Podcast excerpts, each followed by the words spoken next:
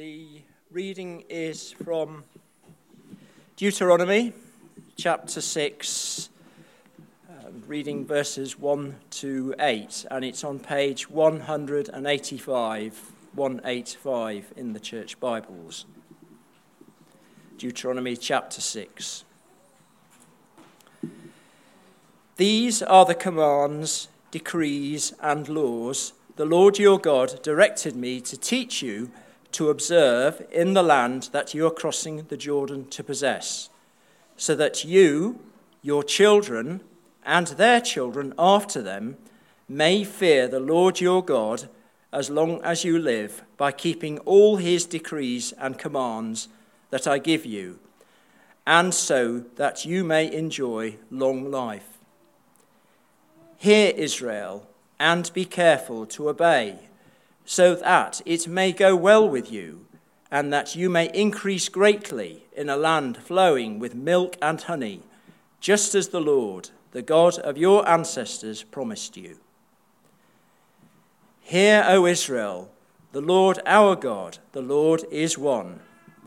Love the Lord your God with all your heart, and with all your soul, and with all your strength. These commandments that I give you today are to be on your hearts. Impress them on your children. Talk about them when you sit at home and when you walk along the road, when you lie down and when you get up. Tie them as symbols on your hands and bind them on your foreheads. This is the word of the Lord. Thanks be to God.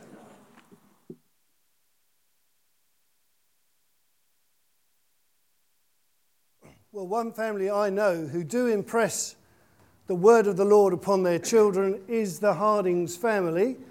And so they're going to, a great example to us. Look at them all in the front row, eager. So they're going to pop up now and give us a short account of themselves and all that they've been doing and how it is in that far off place called Malaysia. James, you've got a microphone, and uh, this is completely unplanned and unscripted now. About um, 15 months ago, it seemed completely out of the blue. Um, my theological college, where I was a lecturer, um, were given the go ahead to start up a new college in Kuala Lumpur in Malaysia. And uh, by the end of that day, we'd kind of agreed to going out there for three months or four months. And that was a Thursday. And by the uh, Sunday, we'd agreed to a year.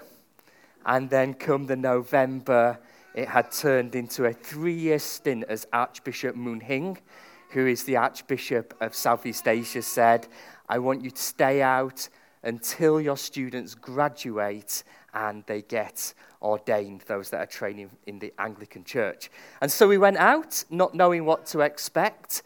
But within a matter of weeks, we'd gathered 40 students to start in their first year training, which is quite remarkable. If any of you know the numbers in many of the UK theological colleges, um, that's quite remarkable. And I'm going to talk about them in a little bit. I'm going to put up a picture and talk about just a few of them uh, that I want to share with you in a moment. But before then, I think Katie's going to share about her work and we're going to ask the kids some questions as well. Yes, I. Okay. Um, I have a life in Malaysia as well. Um, I work for a charitable foundation that looks at improving education for um, primarily refugees in KL. So that keeps me very busy, as well as these three keeping us busy. Um, we've got a few questions. So, firstly, guys, what's the biggest difference between England and Malaysia? Okay, no first. The weather and traffic. What's different about the traffic, Noah? It's very, very busy. It's crazy. Um, okay, and what, Elsie, what's your favourite thing about being in Malaysia? Swimming. It's a big hit. Um, Agnes, how is how's school? It's pretty much the same as here because it's an English curriculum. Yeah, just a bit hotter. Um, okay, guys. Anything else you want to add? Oh, food. Another very good thing about being Malaysia is the food. Um, okay, what's your favourite? Wonton mee. So wonton mee is a Chinese dish. No, uh, Elsie, Chicken rice. chicken rice. Another, yeah, Hainanese, another type of Chinese dish. Agnes, Spicy Indian food. spicy Indian food. Yes, yeah. So that's that's general life. Brilliant, brilliant. Um, great stuff. Um, I just thank you guys. Um, I just want to tell you, just, just for a few minutes, about what's happened over the course of the year. We gathered 40 students, and basically, we realized that in Malaysia, if you feel a call to any kind of Christian ministry, you need to give up your job and move with your family somewhere um, three or four hours from the nearest city. It's actually in the jungle, and train there three or four years full time.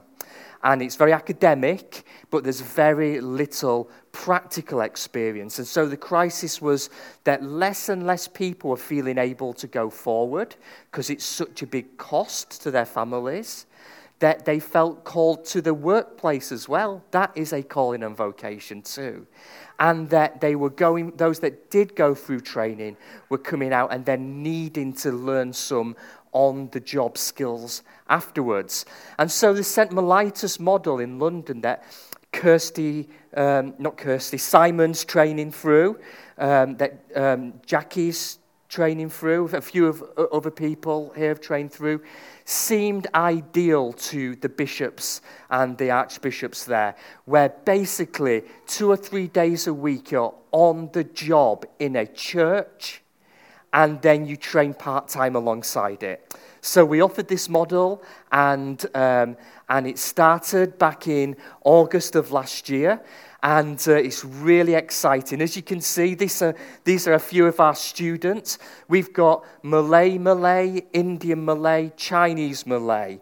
We've got two types of Bumiputra Malay, which are the indigenous tribal group. So up there, there are two people up there who their grandfathers were headhunters. Um, in fact, one of them up there shows a picture of her with her dad, her granddad, her great granddad, her great great granddad, and her great great granddad all at the same time. That's what they used to talk. It was the, um, it was the heads hanging over the mantelpiece. Um, but, but we're really excited about the start of the new year. We started with 40 students, we finished with 40 students um, which is quite remarkable.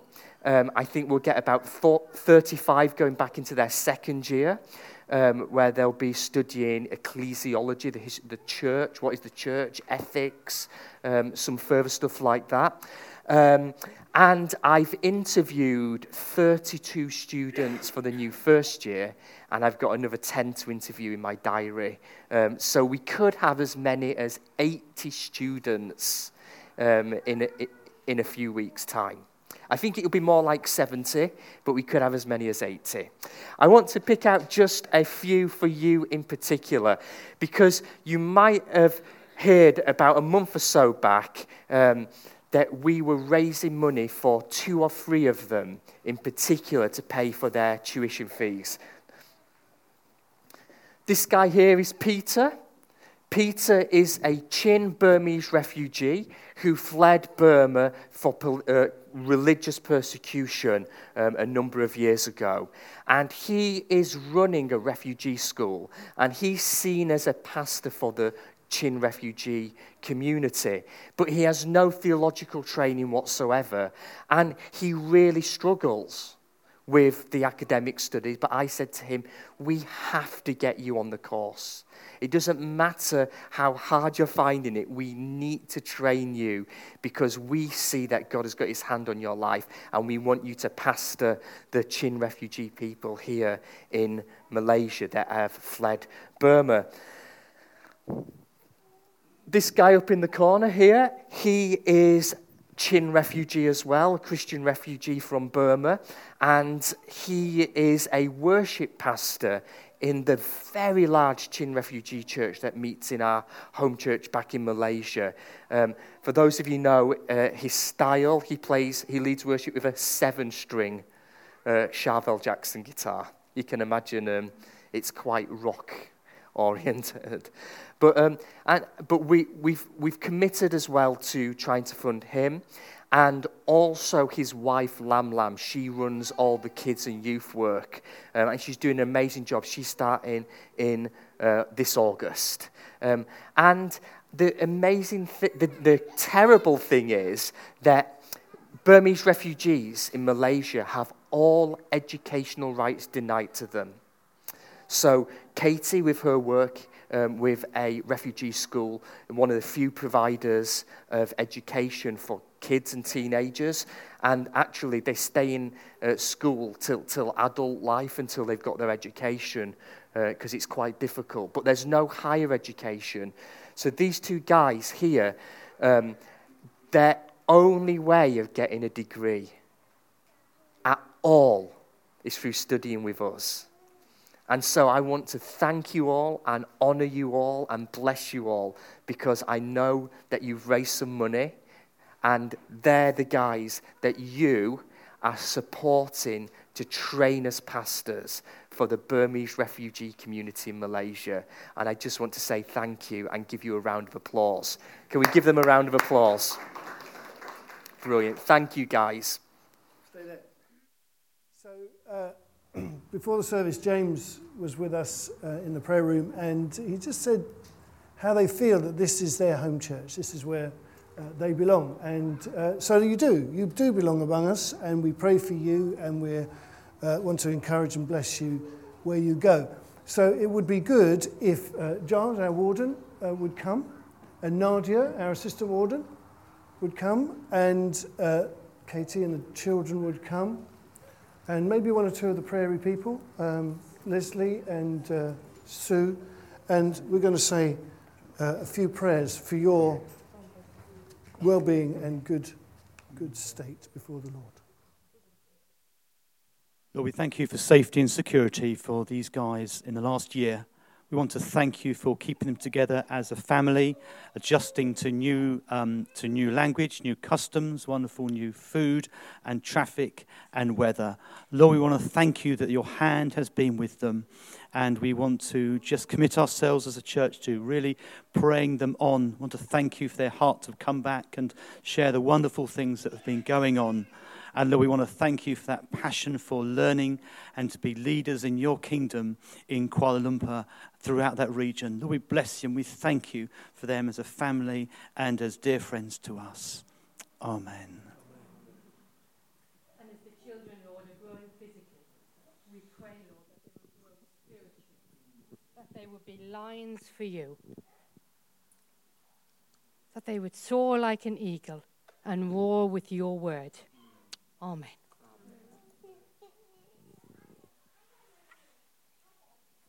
Yeah, Father, we thank you for this family being willing to listen to you and to follow your leading. We thank you that each of them, the three children and husband and wife, are all serving you out in Malaysia. And as they gather even more students, I pray that you will give them all the resources they need, the strength, to know that you will do the work through them. And we want to honor them and bless them in Jesus' name this morning. Amen.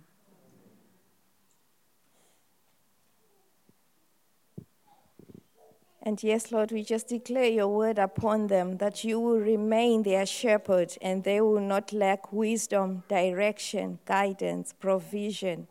For you have not given them a spirit of fear, but you have given them power, love, and a sound mind to make right decision. For he that is in them is greater than the one in the world, and they can do all things through you, Christ, who always strengthen them. In Jesus' name, amen. Lord Jesus, I just want to pray a fresh anointing on this family. Lord, we pray for the Holy Spirit to come right now. Lord, fill them up. Fill them up with you. And Lord, we, as we as a church commit ourselves to be reminded to pray for this family as they do this mighty work for you. In Jesus' name, amen. Our gospel reading can be found on page 991. No, sorry, 9, 990. It's Matthew 22, beginning to read at verse 33. Yeah, it is 991, sorry.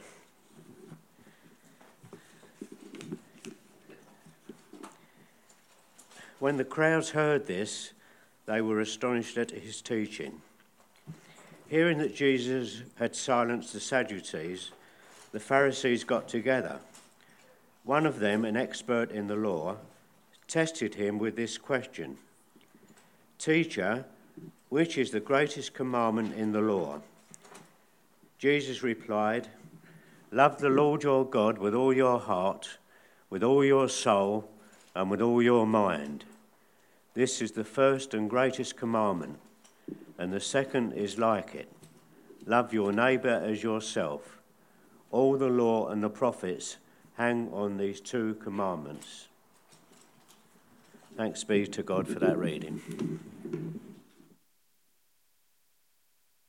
It's so good to be back with you all. Um, we love this church and we love being part of what God is doing here. Back in August of last year, um, as I began to think about and, and prepare and pray about heading out to Kuala Lumpur to start this new theological college, I asked God for a Bible verse, some words from Scripture that the new college could have as its, its slogan, its, its logo, its, its strapline, its, its vision statement, some carefully chosen words from Scripture that summed up what St. Paul's Theological College in Malaysia, what we were all about, what we aimed to do, where we were going. I mean, after all, that's what theological colleges do, right? they all have one. Cranmer Hall in Durham has. Unless the Lord builds the house, the labourers labour in vain. St. John's College, Nottingham has. Woe to me if I do not preach the gospel. What was Bristol? No idea what Bristol's was. On its website is uh, something about the kingdom. Seek first the kingdom. And, and they're really good verses uh, for theological colleges. Uh, really good ones, aren't they? You know, that kind of, um, it gives you a vision or direction, what you're all about. Well, as I prayed about this, I asked the Lord for a verse. I, couldn't quite come up with a whole verse. Couldn't quite come up with a whole verse. The words I kept coming back to were this Love the Lord your God with all your mind. Love the Lord your God with all your mind. It's not even a whole verse, it's the first quarter of the great commandment found in Matthew 22 37. Love the Lord your God. And the last quarter, the mind bit of the rest of the verse, it's leaving out the heart and the souls bits. It's, it's only half a verse, it's, it's only two fifths of a verse if you read the longer Luke and Mark versions. And I'm like, Lord, is that all you've got to give me? Is that it? To start a new theological college in Malaysia, halfway around the world, half a verse, just 10 words, but that was it. That's what God gave me love the Lord your God with all your mind. And as I prayed and reflected on what this meant, I realized that's enough. That's enough for me. That's enough for us at St. Paul's Theological College in Malaysia. There's enough goodness and richness here in this half a verse to keep me going, to not just for a year, but for as long as it takes to get my 40, my 70, 80, my, in two years' time, my 90 or 100 students through to their graduation and their ordination. And, and as I've chewed on it and I've hummed on it and I've wrestled with it, I've come up with just a few thoughts that I want to share with you this morning. Is that okay? Yeah, good, good stuff. The first was that I'd say that my 40 students in Malaysia, we had them up earlier. Maybe we can get them back up again, Graham, just to look at.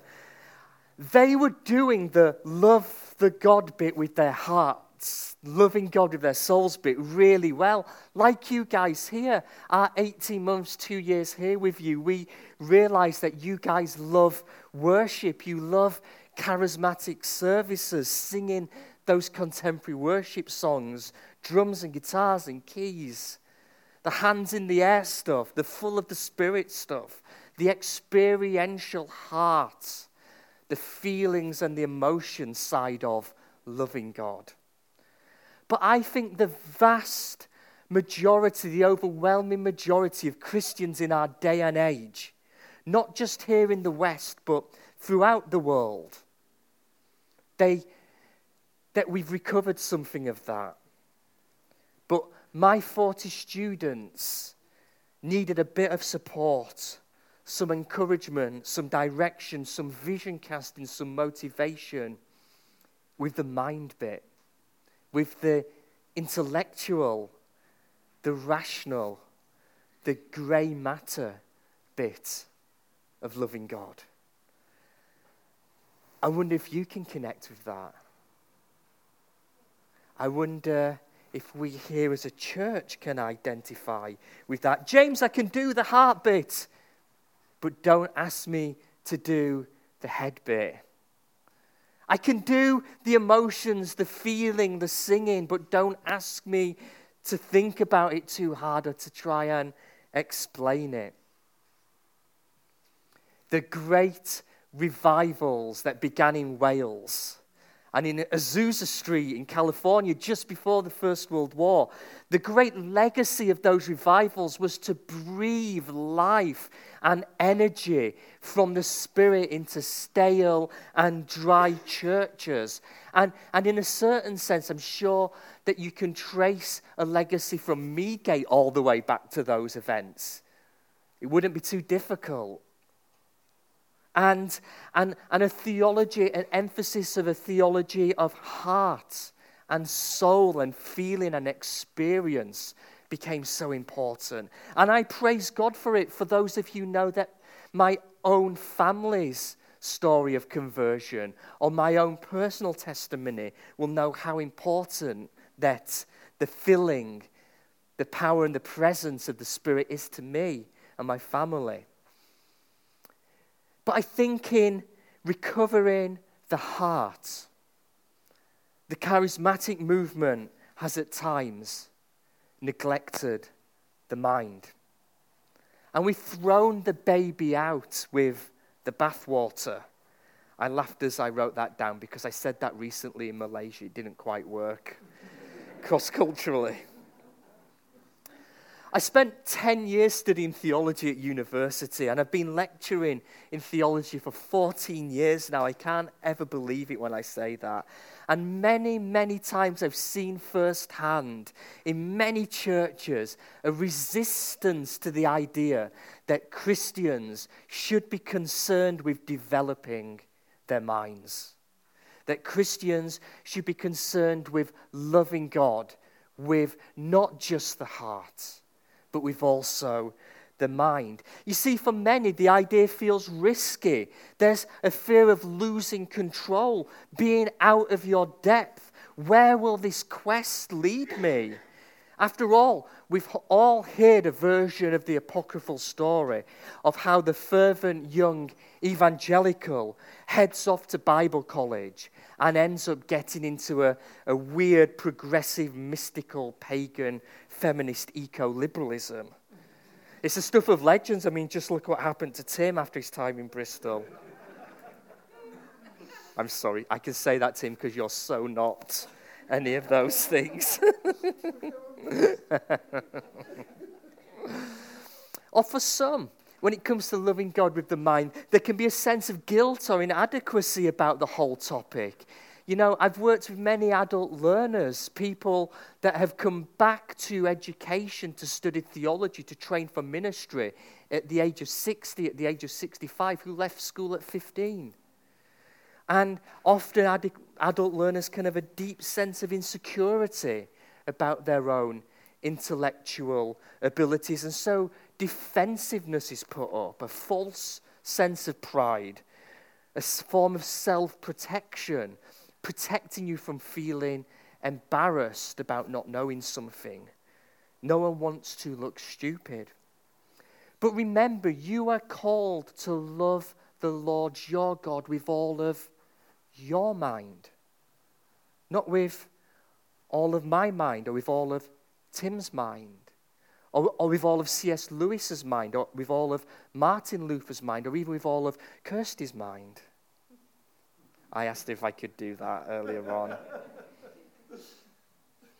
And this means that you should be working on and studying and reflecting on and wrestling with understanding the scriptures and trying to get grips with the things of God at the same level and depth that you do in your day job. Your teaching, your accounting, your parenting, your nursing. That's how much effort you should be putting into thinking about Scripture and God. The same to love God with all your mind. It's your mind. But for many others, there's been a distortion of the meaning of faith. We've been taught a theology that says faith is a matter of the heart only. It's nothing to do with the head. Faith is opposed to, separate from reason.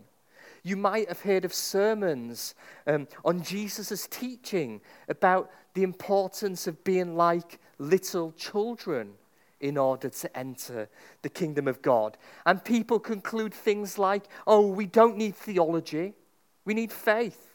Or don't think, just believe. But that's not what Jesus is getting at here. When Jesus tells us to become like a little child, it has nothing to do with the mind, the intellect, study, reason, or thinking. It's directed against being self sufficient, proud, and arrogant. So to, to enter the kingdom like a little child means to be humble, it means to recognize your need, your helplessness, to be willing to trust in God to do for you what you can never do for yourself. And the opposite of being like a little child isn't being intelligent or critically thinking or theologically well read, but being proud, stiff necked, and self reliant. Friends, we cannot escape that loving God with all your mind means using your mind. That, that word mind isn't a metaphor for something else here. It means mind. But there's one other little thought tucked away in this half of a verse that I want to share with you for a moment. We are called to love God with all our mind, not know Him with all our mind. Isn't that interesting? I get that we're called to love Him with all our hearts. But shouldn't that then say, know Him with all our minds? What's the difference between knowing God with the mind and loving Him with the mind? Well, I haven't fully worked that one out yet. But it has led me to insist that before every teaching session at St. Paul's Theological College in Malaysia, we begin the lecture with a time of corporate sung worship and prayer. And we end with prayer. We begin our thinking, we begin our reasoning, we begin our questioning from a place of telling Jesus that we love him. And that we turn our hearts and attention once again to him. We begin thinking by telling him that we adore him, that we're nothing without him, and we can do nothing apart from Him. And you know what? that changes the questions we ask. And it changes the answers that we give. As we start to engage our minds and wrestle with the deep things of God from a place of love. We move from a faculty of mind as the place of knowing to a faculty of mind that is the place of loving. And I think this is what Jesus is getting at when he says, very carefully. And let's remember, Jesus is giving a careful answer to a tricky question designed to trick him up, trip him up. He very carefully says, Love God with your heart and love him with your mind. He's being careful with his words. And what he's saying here is by using the words love and mind together, is that you have to do the loving, feeling heart stuff. And you also have to do the mindful, rational thinking head stuff. You can't keep the great commandment if you say, Oh, I'm a heart type of Christian. I don't do the rational head stuff. I leave that to Tim. And you can't keep the great commandment if you say, But I'm a head type Christian. I'll leave the emotional heart stuff to someone else, to Kirsty. You see, I spent half my sermon talking about the dangers of when the Christian life is all heart and no head, and it's a mile wide and an inch deep. But the answer to that, to uh, immature spirituality, isn't to stop feeling and experiencing and only become a critical thinking academic Christian. Because if the, if, if the focus of your spirituality is only on the life of the mind, then it's possible to acquire knowledge but to remain puffed up, to use St. Paul's words in 1 Corinthians 8. So, knowledge pursued in the absence of love, in the absence of the heart, serves only to prop up a false perception of yourself because we sit there critiquing, judging, and picking apart sermons, not in order to love God with our minds, but simply to reconfirm that I don't need to change. And our heads stay full, but our hearts remain empty. And so the answer, I'm coming into land here, to a superficial, immature spirituality is not to stop feeling is not to stop experiencing and only become a critical thinker. And so, too, the answer to dry, puffed up head knowledge isn't to lose your mind completely and abandon all depth and understanding, but the great commandment to love God with the mind means that you guys need to bring heart and head together. We must cultivate tender hearts to go with vigorous minds. We must cultivate robust minds to go with compassionate hearts. If your spiritual life is all worship music, no Bible study, or all Bible study and no worship, why don't you join with us at St. Paul's Theological College, Malaysia, and do what we do? Begin and end your study with worship, prayer, and devotion. And as you spend time with Jesus, who actually was both the wisest man who ever lived and the most loving man who ever lived, who both knows you fully and yet loves you completely. Spend time with him. He is the one we are called to love with all of our minds. Amen.